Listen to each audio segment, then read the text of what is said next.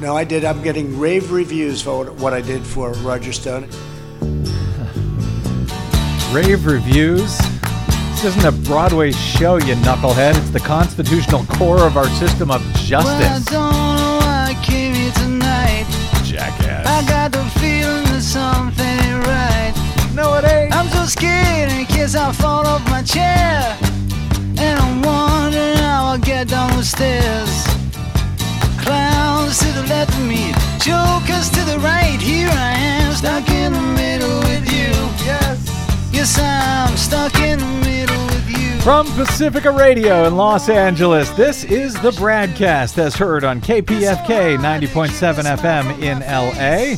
Also in Red Bluff and Redding, California on KFOI, Round Mountains KKRN, and Eureka's KGOE. Up in Oregon on the Central Coast on KYAQ, Cottage Grove's KSO, and Eugene's KEPW. In Lancaster, Pennsylvania on WLRI, Maui, Hawaii's KAKU. In Columbus, Ohio on WGRN, Palenville, New York's WLPP. In Grand Rapids on WPRR, down in New Orleans on WHIV. Out in Gallup, New Mexico on KNIZ, Concord, New Hampshire's WNHN, Fayetteville, Arkansas's KPSQ. In Seattle on KODX, Janesville, Wisconsin's WADR, and Minneapolis, St. Paul's AM 950 KTNF, amongst other fine terrestrial stations. And yes, we stream on the internets as well, coast to coast and around the globe on the Progressive Voices channel, Netroots Radio, Radio for Humans, FYI Nation, NicoleSandler.com, Radio Free Brooklyn, Workforce Rising, Deprogrammed Radio, and Detour Talk, blanketing planet Earth five days a week. I'm Brad Friedman, your friendly investigative blogger, journalist, troublemaker, muckraker, and all around swell fellow, says me from BradBlog.com. Thank you very much for joining us today. So, yeah, Donald Trump's longtime buddy and political dirty trickster, Roger Stone, was found guilty on seven counts of lying to Congress, to federal investigators, to witness tampering. The jury found he was guilty as charged on all counts, and federal prosecutors recommended about eight years in prison for the man who now admits that, yes, he was covering up for his friend Donald Trump in the federal investigation into Russian investi- interference of the 2016 presidential election. Instead of eight years, Roger Stone was given just three years in federal prison after the most corrupt attorney general in the history of the country, Bill Barr, interceded to ask for less time than his own federal prosecutors had asked for. Uh, for the president's friend, after Donald Trump had publicly complained about the initial sentencing recommendation, the career federal prosecutors who made that recommendation then quit the case in protest. But even that was not enough. Just days before Stone was to report to jail this past week, Donald Trump used his presidential power of the pardon to commute Stone's sentence to zero days in prison. And that was that. The cover up was complete and everyone was off the hook, right? Well, no, not right. Not necessarily a group of well known, well respected constitutional attorneys this week have now filed a motion in this federal case with the U.S. District Court judge who oversaw the trial and the sentencing of Roger Stone to argue that Trump's executive grant of clemency to Stone is, in fact, unlawful and unconstitutional and now must be overturned. That, of course, if it were to happen, would be huge news. But uh, with everything else going on, I suspect most of our lis- listeners have not even heard about this stunning motion that was filed this week. One of those well respected constitutional attorneys who filed that motion this week in federal court will join us momentarily to explain it the uh, long running, insane Roger Stone case and the cover up of presidential misdeeds may not, in fact, be over yet. We will see. That's coming up shortly. But first, in just one of the stories that may have prevented you from hearing about that breaking news in the Roger Stone case, the U.S. was hit with more than 75,600 new cases of COVID 19 on Thursday, breaking its record of daily new cases. It was the 11th time that that record was broken in the 16 days of July to date as of Thursday. The New York Times' uh, COVID 19 database shows that 75,671 people were all confirmed to have been infected in one single day with the uh, coronavirus. Uh, this was just Thursday alone, surpassing previous single day records, blowing it away, in fact, blowing away the 68,248 new cases last Friday. Wow, that's almost 10,000 more. Yep. That was uh, just one week earlier. And by the way, we're well on our way to uh, what Dr. Anthony Fauci had predicted would be as much as 100,000 cases per day. That was just a few days ago, kind of stunned everyone. Well, we're halfway there. I think there was about 50,000 per day at the time. Now we're up to more than 75,000. There are now more than three and a half million cases overall in the U.S. alone, and more than 138,000 Americans have now died from the virus in this country. The rate of infection has skyrocketed nationwide over the past several weeks, particularly in Florida and Arizona, but also in Texas, Georgia, Nevada, South Carolina, Oklahoma, California, and other states, which continue to break their own state records virtually every day now, not just uh, in new cases confirmed, but hospitalizations and, yes, now deaths. As the U.S. continually breaks record after record in the pandemic, our president, Donald Trump, has been attempting to brush off the crisis, falsely claiming that the figures are being skewed by increased testing and that the virus is actually it's going away, it's disappearing. It is not disappearing, unless disappearing now means increasing at a disturbing pace. Amid Trump's efforts to whitewash the pandemic, his administration took the eyebrow raising step this week of ordering states to start sending their data on COVID 19 directly to the Department of Health and Human Services, controlled by the White House, instead of to the Centers of Disease Control and Prevention, the CDC drawing concerns that the administration may begin concealing some of this alarming data on the uh, pandemic in the run up to this year's presidential election instead of allowing the CDC to report this uh, data publicly. Well, sure enough, on Thursday, CNBC found that the data has now been wiped from the CDC's website. We called the White House today to see if we could get comment. Thank you for calling the White House. Please listen carefully as our menu options have changed. To find the location of the next KKK meeting in your area, press 1. To collect your Putin bounty for killing an American soldier, press 2. To hear a list of the president's latest racist tweets, press 3. If you've been sexually assaulted by President Trump, please call again as that mailbox is full. to report a COVID case, please hang up and call after the election. Your estimated wait time for a new president is roughly six months. Please check back on January 21st. Seniors needing immediate assistance. Goodbye. Oh, man. That's brutal. Ouch. Uh, well, we're not sure who. Uh, well, okay, so we didn't really call the White House. That wasn't actually our recording. We're not sure who actually created that, but it does seem to have been posted by someone on Twitter named B. Gucha. And of course, uh, yes, for the record, it is fake. But in a uh, bizarrely related and not fake at all story. By the way, hi Desi Doyen. Hi. You've been over there uh, chirping in, but I haven't got to say hello. Hello. Uh, hi. So in a, it, this is uh, everything is bizarre these days, but just days after his full throated rejection of all things related to the coronavirus was retweeted by the President of the United States, Donald Trump, former game show host Chuck Woolery's Twitter account was no more.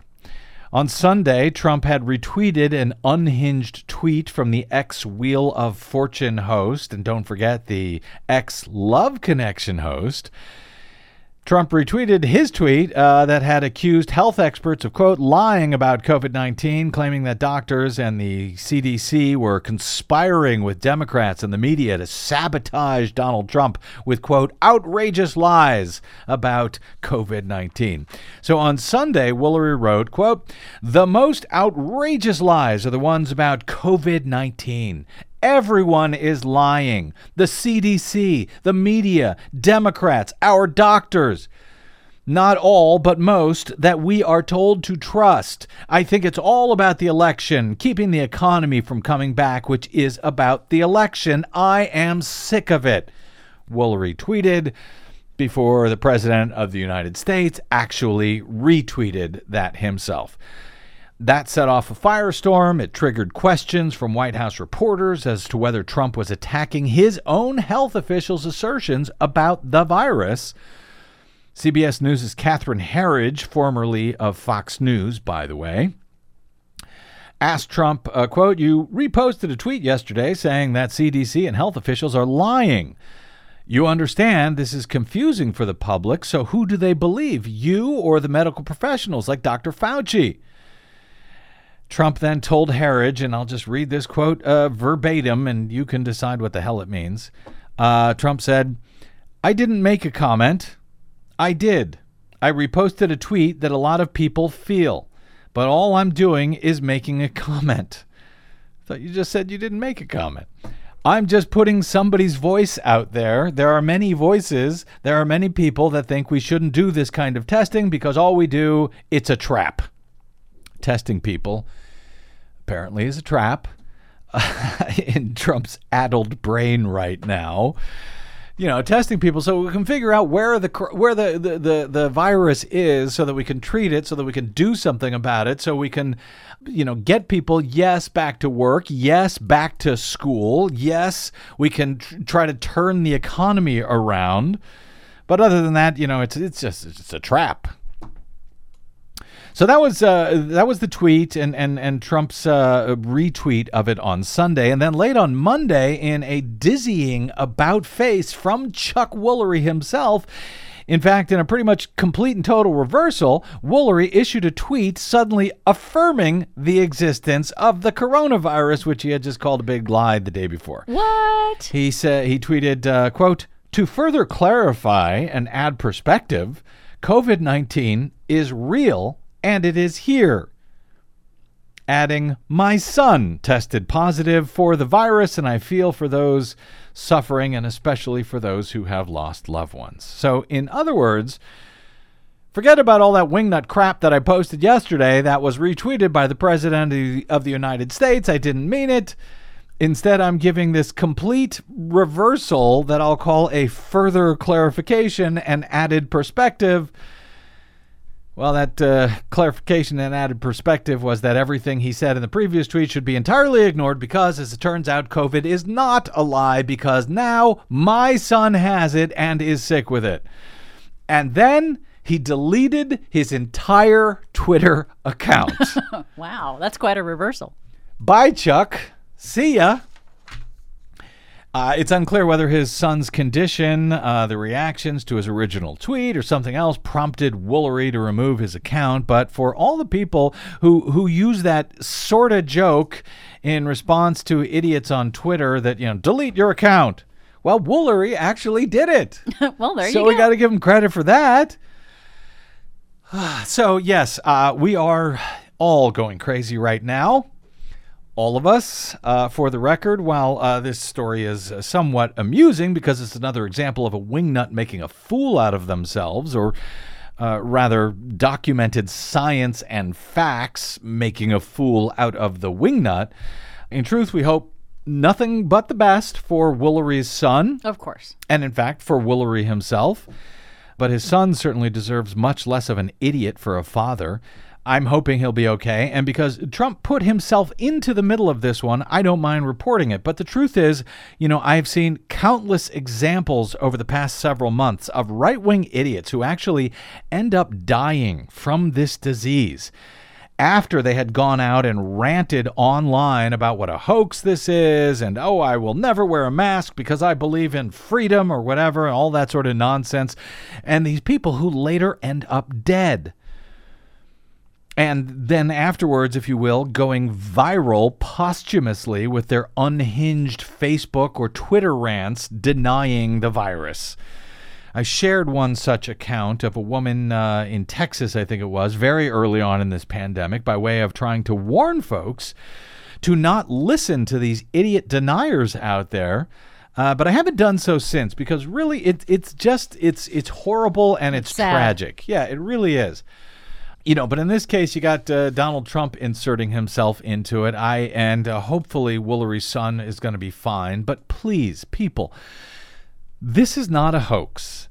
This is life and death, and it is getting worse. It is not getting better. It is not just going away, as the President of the United States uh, repeatedly says over and over again. It is not a trick so that Dr. Anthony Fauci and Bill Gates can somehow take over and control the whole world or make billions of dollars, which Bill Gates already owns. So it's unclear why he would, you know, w- want to do this to make more billions. I don't know.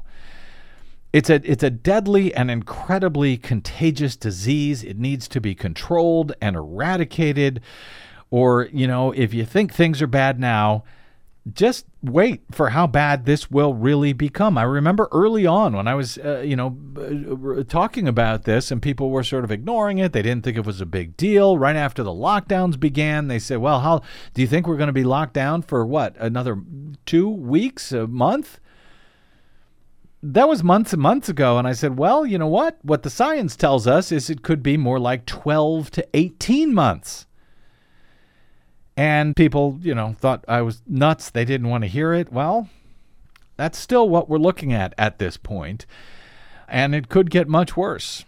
And not just disease wise, but economy wise. It's it's already going to get much worse before it gets better on, on both of those scores, both the disease and the economy, because of it. And, and just no amount of pretending it away is is you know because it's going to affect the upcoming election, I guess, no no amount of that is going to change it. So please stay safe. Take care of yourselves. Please push back kindly and respectfully at others who are unwilling to do so, who are unwilling to do the right thing. For, for their sake, for your sake, for all of our sakes, please. Okay. Anyway, in other roller coaster news that uh, we do need to worry about today, because we're never at a loss for that, uh, after being admitted to the hospital overnight for an infection on Tuesday and freaking all of us out in the bargain, Justice Ruth Bader Ginsburg was then uh, treated and released on Wednesday after being held for observation overnight and was then said to be at home and, quote, doing well. And then we have this troubling news breaking out on Friday. Supreme Court Justice Ruth Bader Ginsburg revealed on Friday she is being treated for a recurrence of cancer after lesions were found on her liver. The 87 year old justice said she is tolerating chemotherapy well and remains fully able to serve on the court. In a statement released by the court, Ginsburg said a periodic scan in February and a subsequent biopsy revealed the lesions. Immunotherapy, however, proved unsuccessful, but chemotherapy, which she began receiving in mid May, is, quote, yielding positive results. She said, My most recent scan on July 7 indicated significant reduction of the liver lesions and no new disease. She said, I am tolerating chemotherapy well and am encouraged by the success of my current treatment. I will continue bi weekly chemotherapy to keep my cancer at bay and am able to maintain an active daily routine. She has uh, been treated for cancer four times before. She had surgery for pancreatic cancer 11 years ago. She has also been treated for colon cancer in late 2018. Part of her lung was removed after uh, doctors found three cancerous spots. And last year, she had a tumor removed from her pancreas. So the infection uh, was treated at the hospital this week that was unrelated to the cancer. So this is a separate issue. She has continued to write Supreme Court opinions throughout the term as she was dealing with this, uh, the term that ended earlier this month, authoring more, by the way, than any other justices except for Chief Justice John Roberts and uh, Brett Kavanaugh. She is tough. She is tough, and she said she intends to continue working. Good, good. She says yes throughout. She writes, I have kept up with opinion writing and all other court work. She has. I have often said I would remain a member of the court as long as I can do the job full steam. I remain fully able to do that, she says. Making sure that that's very, very clear to anybody who might be hoping she might retire. Yep. Uh, or die, unfortunately. Well, yeah, Republicans have made no secret of that. Uh, uh, you know what? I'll tell you what. Uh, clearly, at this point, with everything that's going on, I mean, we are going to be limping to the finish line of this presidency at this point, if we make it to that finish line at all. But even with just 109 days until Election Day, and now just 187 days until Inauguration Day next year, but who's counting? There is likely to be a lot more action at this Supreme Court before we get there likely on some pretty huge matters where Ruth Bader Ginsburg will be needed. So we will need the notorious RBG in good health at least until January of next year. And one of those uh, pretty huge matters uh, may be related to my next guest, who filed a motion this week arguing that President Trump's commutation of Roger Stone's prison sentence is, in fact, unconstitutional. And that determination may be important to a whole bunch of other potential or even likely at this point presidential pardons that may lie ahead in the very near future. Perhaps even one for the president himself.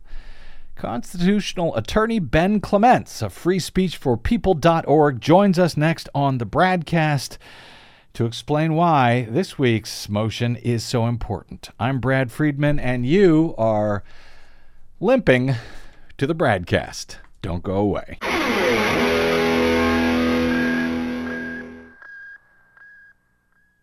Hi, this is Brad. My thanks to those who stopped by bradblog.com slash donate to sign up for a subscription to the BradCast of any amount you like. We rely on you to stay on your public airwaves please grab a subscription at bradblog.com slash donate. Thank you. Breaking rocks in the hot sun.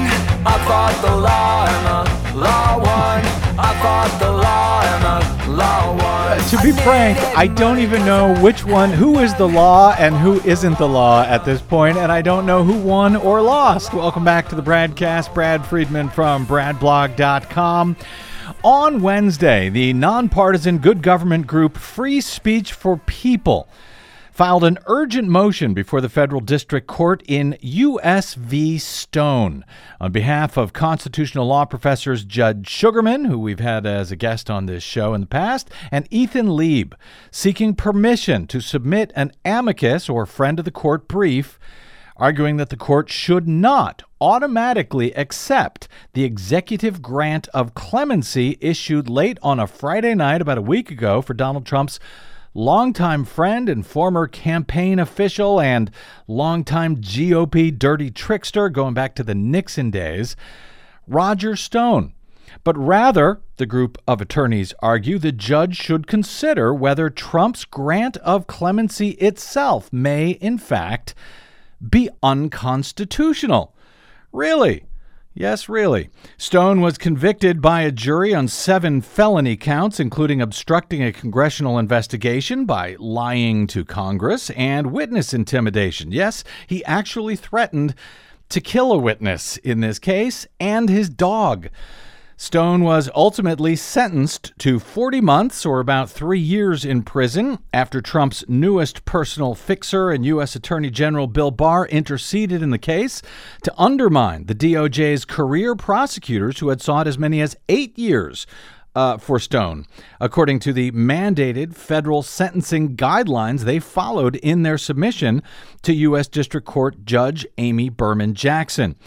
Barr's men, the day after Trump complained in a tweet about it, told the judge that the original eight year recommendation was excessive for the sentencing, and the career DOJ prosecutors who had worked for years to get the conviction in the case subsequently resigned in protest in response. And then Stone was ultimately given just three years in prison, which were supposed to begin this past Tuesday before Donald Trump interceded and granted clemency on the uh, late on the Friday night before.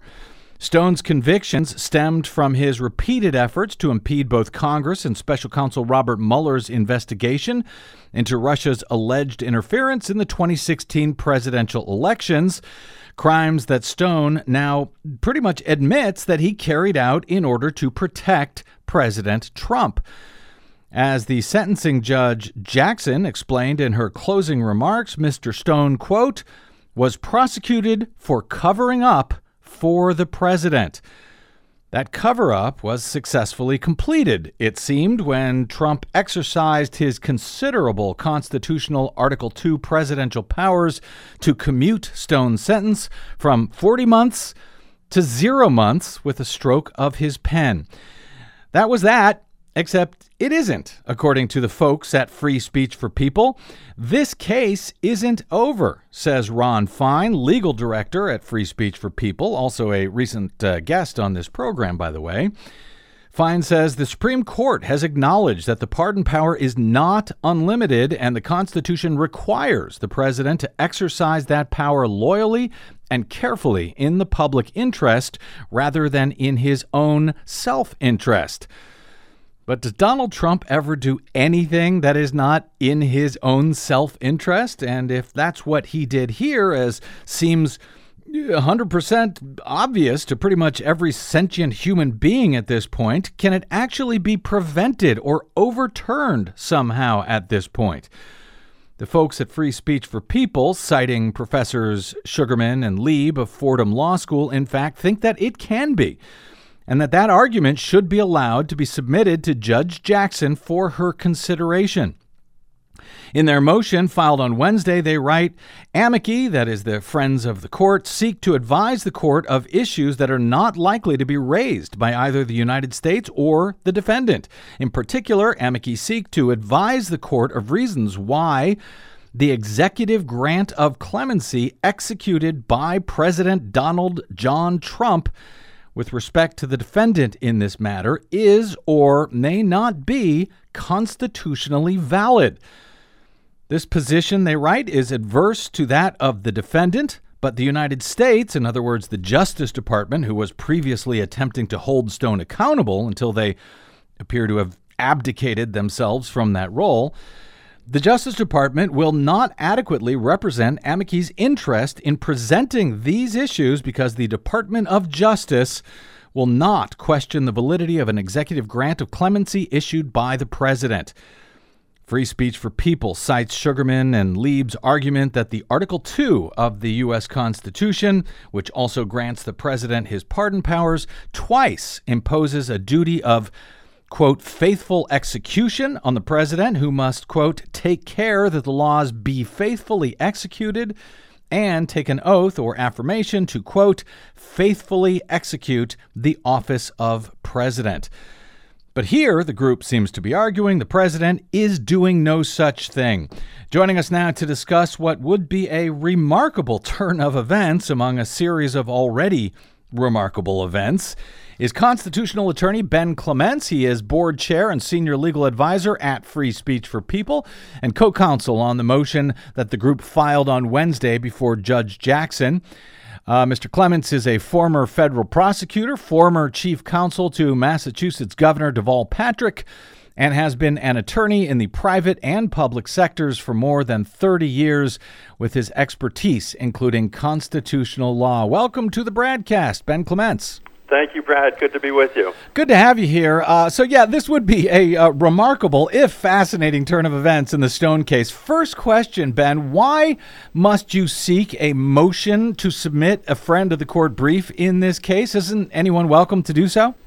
Well, not as a matter of course, uh, particularly uh, in the trial courts. Mm-hmm. Uh, amicus briefs are, are not all that common, uh, and generally uh, it is expected that you would get permission from the court to file uh, an amicus brief. But in this particular case, uh, Judge uh, Jackson actually issued an order uh, stating uh, earlier on that any party wishing to file an amicus brief in the case had to seek leave of court and Ah. have that granted before filing the brief. So the process that we have followed here of filing our motion uh, and awaiting permission from the court before filing the brief uh, is in accordance with the order of the judge. I gotcha. And before we get to the substance here, uh, as a number of folks have asked me about this since uh, Trump's executive grant of clemency a, a week ago Friday, what is the difference between granting a pardon, which reportedly Roger Stone did not want, and clemency, which is what he was ultimately granted?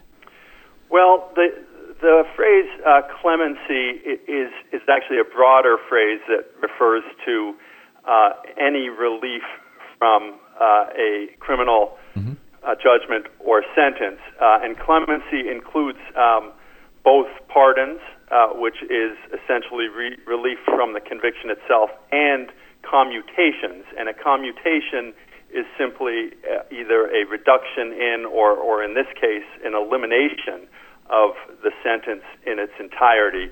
Um, so they're both forms of executive clemency, uh, but the difference is a pardon uh, essentially relieves the defendant from the conviction in its entirety, whereas a commutation uh, simply relieves uh, the defendant of the burden of some or all of his sentence. Gotcha. Now, does Judge Jackson have to, in some way, uh, technically approve the uh, the president's uh, issue of a, of a commutation here? Isn't it already uh, that that power of clemency? Isn't that already absolute and a done deal at this point, whether she a- approves of it or not?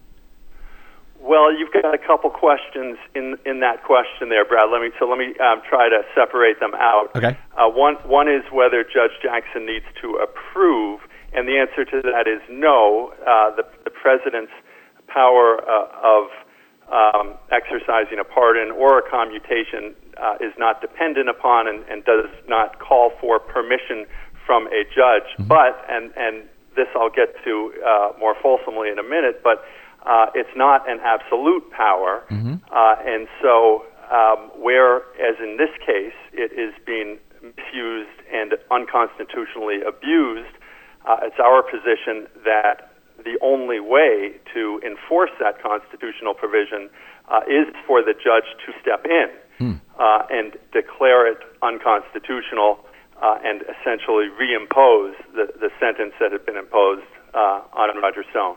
Okay, so in other words, if she takes no action here, this thing is essentially done and over, but she could jump in and uh, at least try to take some sort of action, um, and which I guess is what you're arguing for. So, what is the constitutional and, and legal basis uh, for your argument, uh, as laid out by uh, Jed Shugerman and Ethan Leib, uh, that uh, free speech for people believes should at least be considered by Judge Jackson in this case? Sure. So, so let, let me start, uh, Brad, with where where you left off, kind of in that last question, with the suggestion that the power uh, of of pardoning of the president is absolute, uh, because that's a common misperception, um, both in the public at large and, and frankly in the legal community, and you you often heard that said.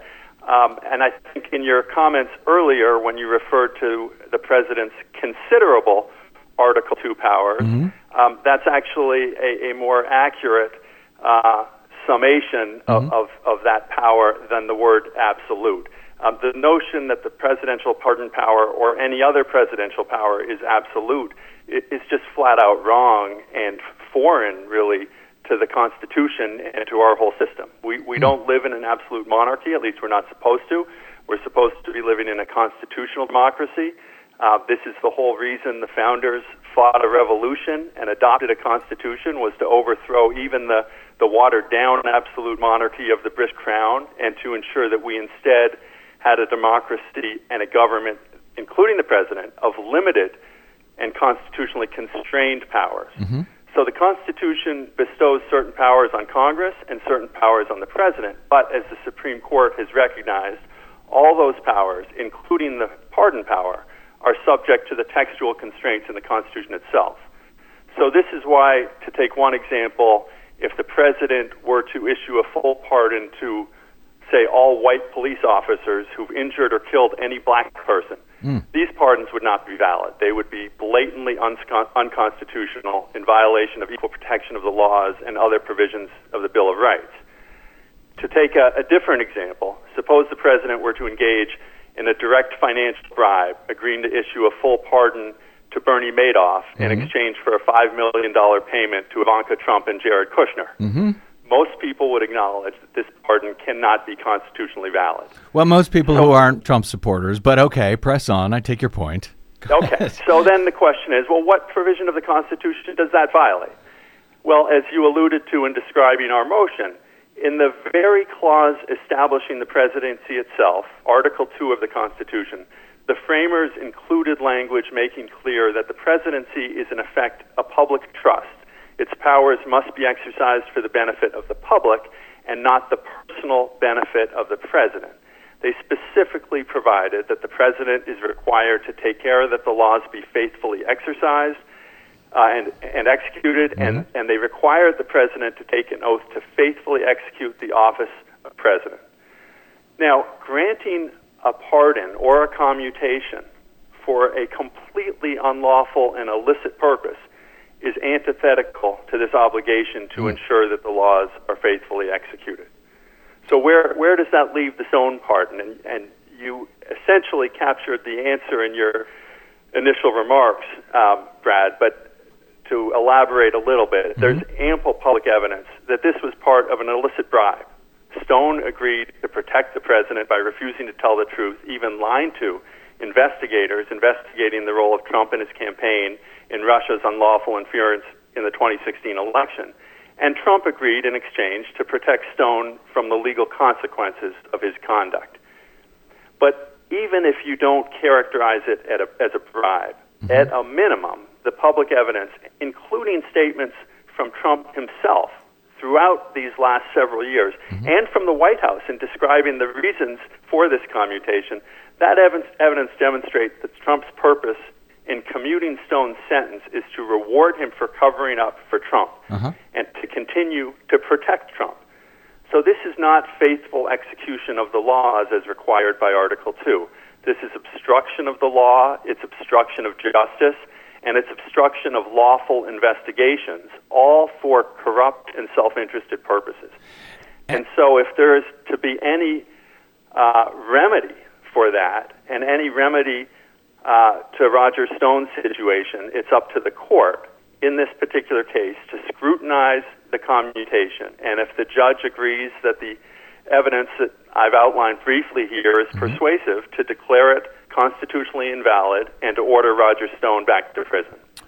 And uh, in fact, Roger Stone himself, I think, in the in the days following his uh, commutation, said something along the lines of, you know, they they wanted me to talk, I didn't. Had I done so, it would have been much worse for the president, or something along those lines. He seemed to be admitting that he was, in fact, covering up for some crimes or another of the president, and so that is, uh, as as you seem to describe it, the corrupt purpose that is not unlike a an actual financial bribe, a, a deal between the two of them. Has a has a grant of uh, of clemency by president, whether a, a pardon or a commutation. Ever been blocked or overturned in the history of, of our country? Not that I'm aware of, Brad. Um, on the other hand, uh, we have never in the history of the country had a grant of commutation like this, uh, in which the president uh, has granted a commutation to someone who has publicly acknowledged covering up for the president in order to protect the president, and under circumstances in which there has been a public exchange between the president and the defendant uh, about the purposes, the corrupt purposes for the commutation. So no, we've we've not had uh, a pardon declared invalid and unenforceable by a judge, but we have never had a pardon like this that has been so demonstrably corrupt. and, and uh, never a president like this that has been so demonstrably corrupt. Of course, I hope that this uh, effort obviously is, is successful, but to be frank, even if uh, Judge Jackson here approves your motion, Ben, uh, and if she concurs with you that the grant of clemency was improper or corrupt, I know it's down the road a bit, but do you feel that this particular stolen U.S. Supreme Court would ultimately concur, even if you are right on the, the law and, and Jackson finds as much? I mean, you know, this is a, a Supreme Court that was willing, for example, to issue a five to four ruling uh, literally in the, the dead of night a few uh, a few just a few days ago to let the federal government kill a man execute a man in what appears to be in violation of their previous death penalty related opinions. I'm not sure that this court is actually all that interested in facts and the law and the Constitution. Well, cer- certainly that case gives one cause to doubt uh, whether it is. On the other hand, uh, a number of recent decisions suggest that there are at, at least uh, certain members of the conservative majority mm-hmm. um, willing to join the more traditionally law abiding minority of the court uh, in upholding the court's institutional reputation. And, you know, this, this like uh, the cases recently in which the court effectively said, uh, no, Donald Trump is not immune from the laws, mm-hmm. and he must comply with lawful subpoenas, and he can't protect his tax returns from uh, being turned over mm-hmm. uh, in a criminal investigation that they uh, have shown a willingness to recognize that it's not their job to be Donald Trump's protectors, uh, and that they do need to fill the role of holding him accountable. And I think that uh, there are members of the court that will recognize that if this kind of commutation is allowed to stand, they really will be setting a precedent that, in fact, it is an absolute power. Uh, and so the next time, hopefully it never happens again, but if we ever again have a president uh, as corrupt as this, people can line up, you know, to, to have their payments made and get their pardon. Yeah. A million dollars per defendant, uh, and they get a pardon. And the president collects the million dollars from each one and issues pardons, and the court says, sorry, there's nothing we can do about it. We've said this power is absolute. I don't think we want to go down that road, and I think that there's enough justices that recognize that and will recognize that if this court gets to that, if this case gets to them, mm-hmm. that they may well agree that this is an invalid commutation and that it cannot stand. Boy, I, I hope you're right, Ben. And I have a question or two about that long line of people who may be lining up for those pardons in a second. But when do you expect a ruling then on your motion here from Judge Jackson? And again, this is just to uh, uh get the permission to essentially submit your argument, your your brief. So if she accepts this uh, amicus brief, when when would that be? When would when would that happen? And then if she does accept it, w- what would happen next at that point once she considers your brief?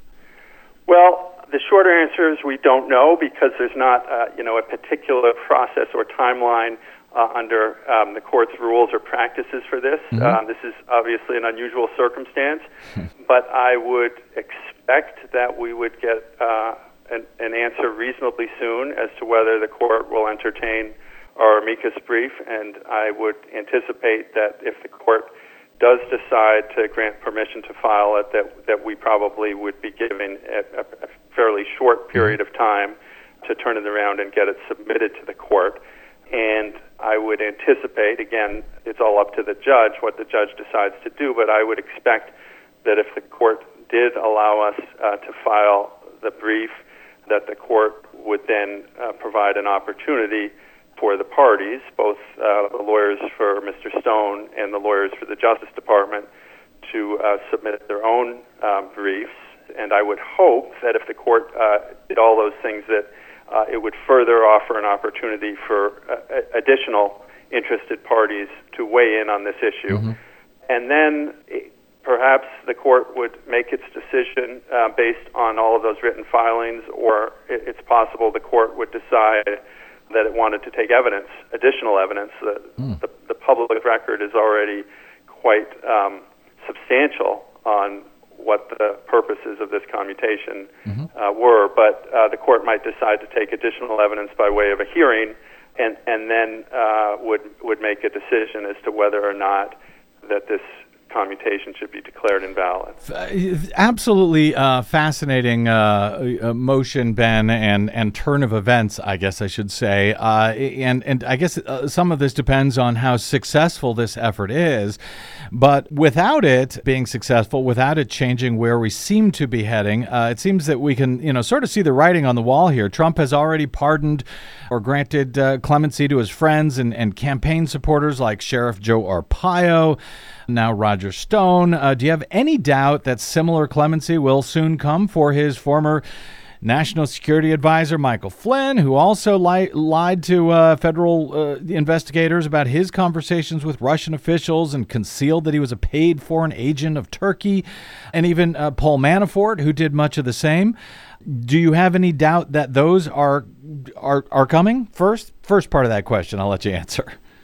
Uh, I, I, no, no, I don't, Brad. I, I, I have no doubt. In fact, in fact, in, in the case of Michael Flynn, uh, it's already here. Uh, the, the, the president is is trying to shortcut through his. I, I forget the description you used of, of the attorney general, but it was an apt one. Fixer, uh, his fixer. His fixer, yes. yes. He's, he's already uh, got his fixer uh, on that case, uh, and his fixer, Attorney General Barr, uh, has essentially ordered his subordinates in the Justice Department to drop mm-hmm. uh, the case against Michael Flynn, and, and that issue continues to be litigated as uh, I believe the current status is that uh, the district court judge has asked uh, for the full court of appeals to review the decision of, of a panel mm-hmm. of the court of appeals that had ordered him to go ahead and grant the dismissal. Right. So if that if that decision of the court of appeals stands, Trump may be spared right. the, the need to pardon Michael Flynn. But if it goes the other way, and ultimately the case against uh, Michael Flynn is not dropped, then I, I fully expect, mm-hmm. as you suggest, that uh, Trump would seek to pardon Flynn, and he may well seek, as you suggest, to pardon or commute the sentence uh, of Manafort. I, I think one of his co-conspirators that is not likely to be getting a pardon or a commutation is Michael Cohen. right. Uh, and the reasons for that differential treatment are quite obvious. Yeah.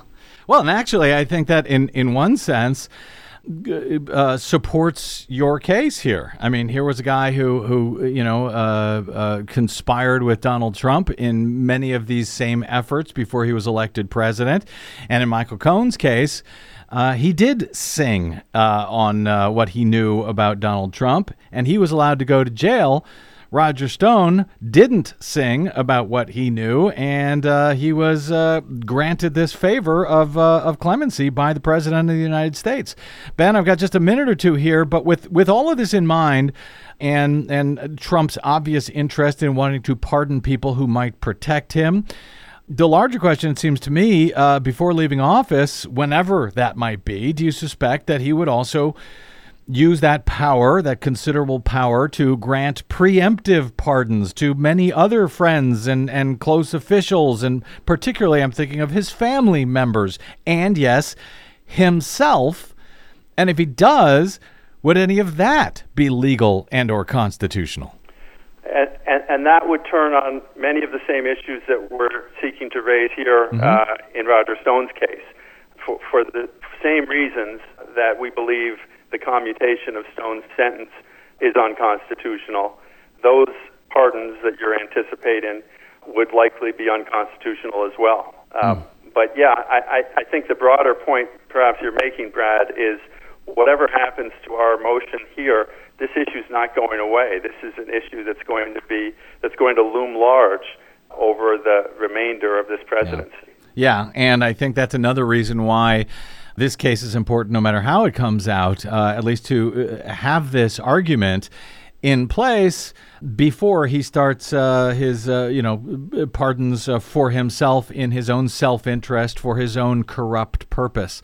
Ben, I'm, I'm short on time here, so we didn't even get to discuss some questions I had about your book. Maybe we'll do that da- down the line in the future. You, you are the co author with our friend John Bonifaz and uh, Ron Fein of the book The Constitution Demands It The Case for the Impeachment of Donald Trump.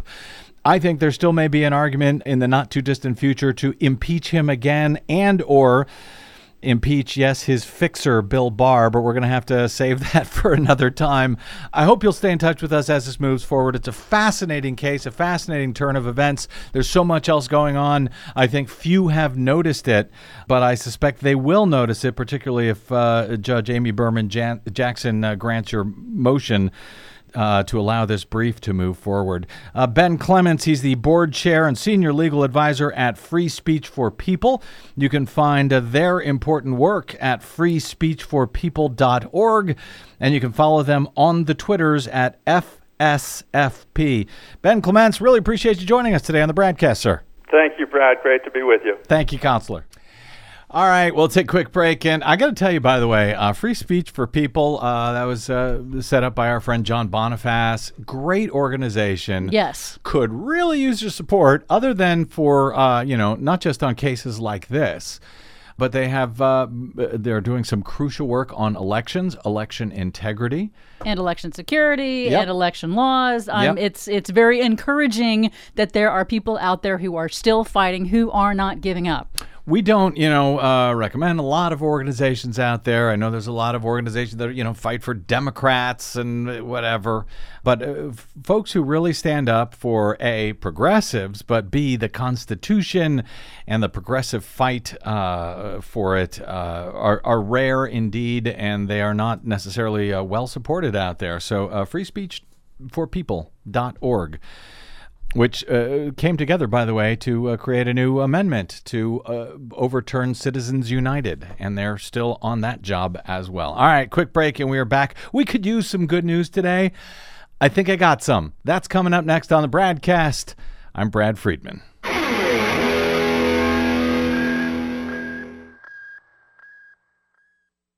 The BradCast and the Green News Report are 100% independent, 100% listener supported. But we can't do it alone. We need you. Please help us bring real facts to listeners at independent stations around the nation. Please drop by bradblog.com slash donate. That's bradblog.com slash donate.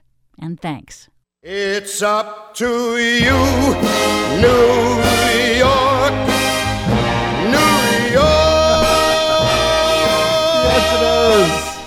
New York and all of us. Welcome back to the BradCast. Brad Friedman from BradBlog.com. It is official, or as close as we generally come to it in this country. AP has finally called a winner in the June 23 primary in New York.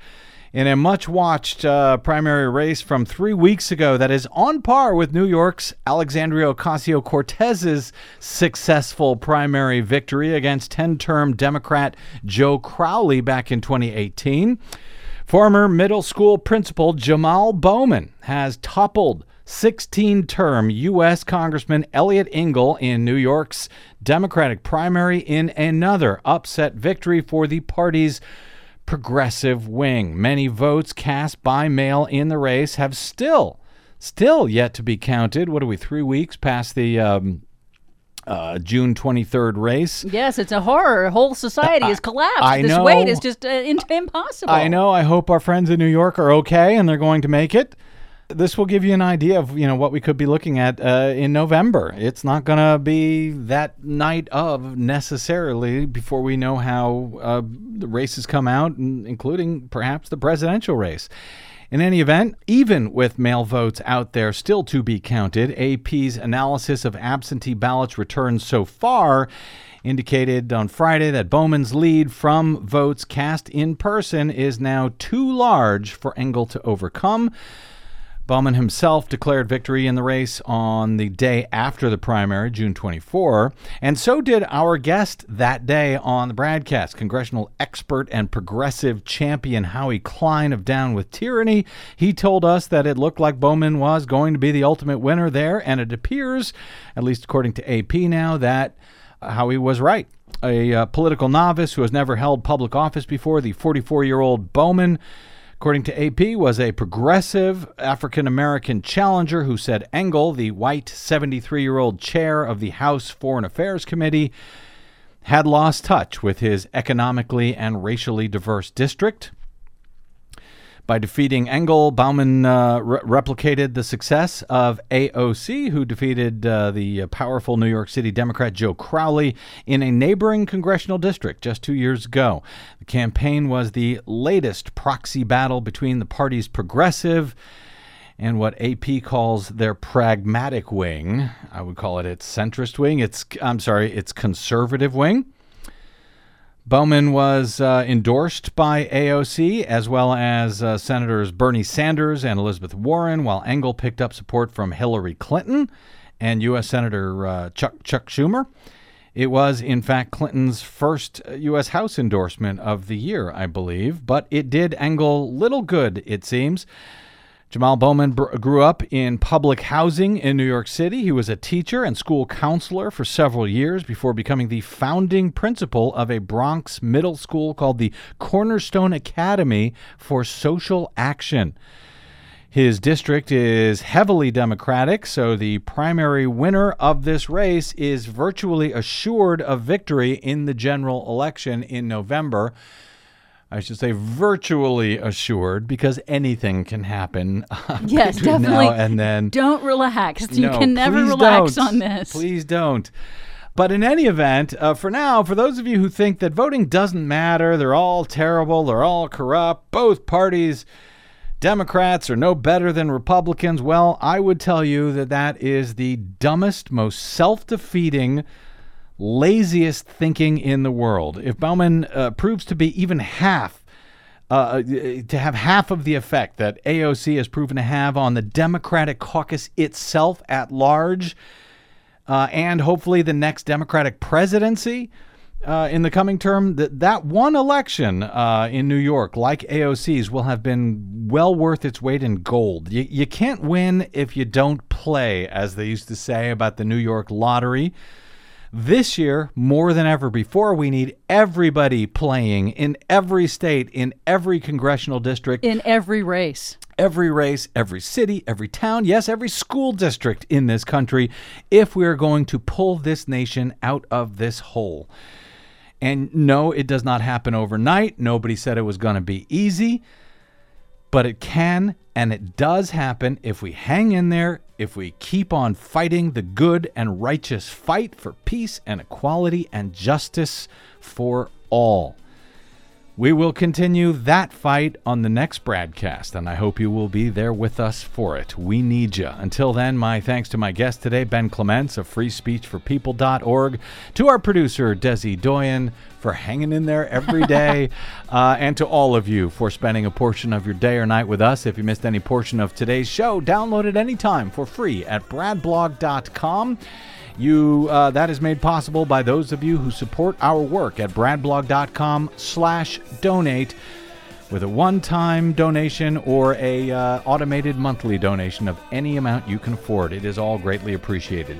Drop me email. I'm bradcast at bradblog.com on the Facebooks and the Twitters. I am the Brad Blog. We'll see you there. Until we see you here next time, I'm Brad Friedman. Good luck, world.